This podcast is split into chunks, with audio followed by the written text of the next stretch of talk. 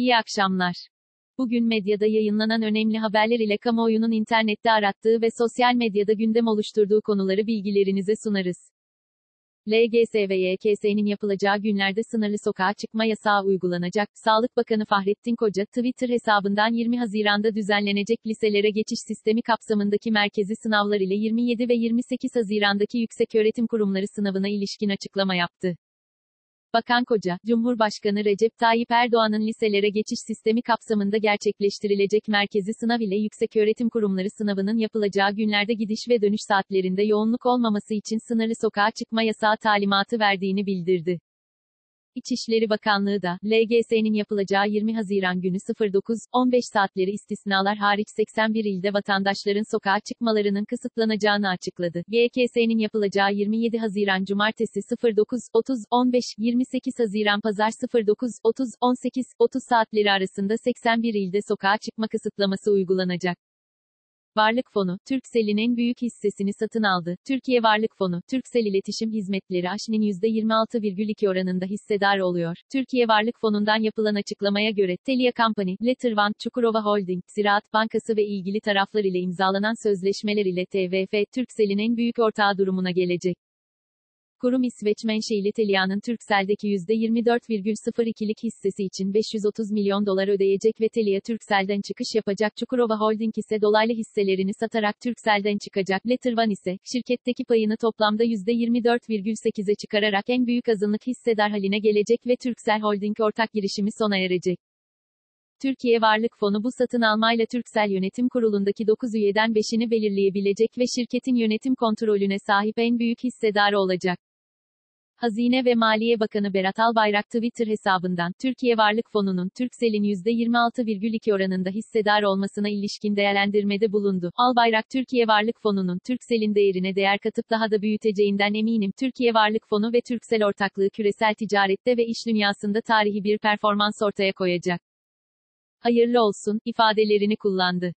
Cumhurbaşkanı Erdoğan, işçi ve işveren temsilcileri ile kıdem tazminatını görüştü. Kıdem tazminatının geleceği Cumhurbaşkanı Tayyip Erdoğan'ın işçi ve işveren taraflarını bir araya getirdiği sarayda tartışmaya açıldı. Aile, Çalışma ve Sosyal Hizmetler Bakanı Zehra Zümrüt Selçuk'un da katıldığı toplantıda AKP'nin hazırlayıp sosyal taraflara görüş için sunduğu kıdem tazminatı fonu ve tamamlayıcı emeklilik sistemi görüşüldü. Erdoğan, işçi ve işveren sendikalarının karşı çıktığı kıdem tazminatı fonuna yönelik görüşleri direkt işçi ve işveren temsilcilerinden dinledi. Türkiye Odalar ve Borsalar Birliği, Türkiye İşveren Sendikaları Konfederasyonu, Türk İş ve Hak İş Başkanlarının katıldığı, ancak uzlaşma sağlanamayan görüşmenin ardından Cumhurbaşkanı Erdoğan işçi ve işveren temsilcisi başkanlara, kendi aranızda bir kez daha değerlendirin, biz de kendi aramızda değerlendirelim, dedi. Döviz hesapları rekor tazeledi. Merkez Bankası'nın 12 Haziran haftasına ilişkin açıkladığı haftalık para ve banka istatistiklerine göre yurt içi yerleşiklerin döviz hesapları 5 Haziran haftasına göre 903 milyon dolar daha yükseldi. Böylece bir önceki hafta 202 milyar 4 milyon dolar ile rekor kıran döviz hesapları zirveyi 202 milyar 907 milyon dolara taşımış oldu.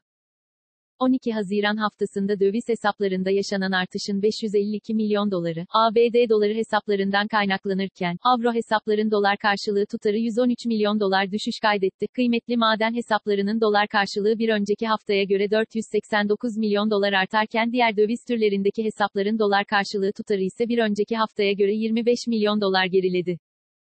Satın alma gücü paritesi 2019 yılı sonuçları açıklandı. Türkiye İstatistik Kurumu, 2019 yılına ilişkin geçici, satın alma gücü paritesi, verilerini açıkladı.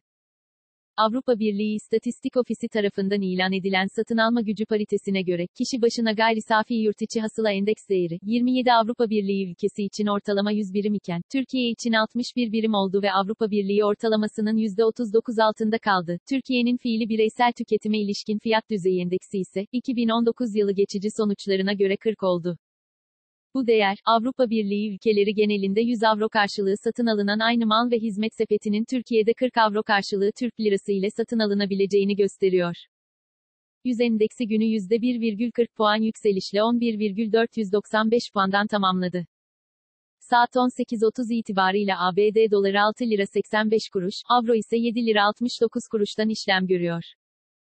Bugün Google'da en çok arama yapılan ilk 5 başlık şu şekilde. 1. Sokağa çıkma yasağı. KİK Kuruluş Osman 26. bölüm izle. 3. Volkan Bozkır 4. Saygı Öztürk 5. Amber Heard Bugün Twitter gündemi ise şöyle. 1. Hashtag maskeye hayır. 2. Hashtag Perşembe 3. Hashtag 2023'te biz de duymayacağız. 4. Saygı Öztürk 5. Hashtag K-pop yasaklanmasın.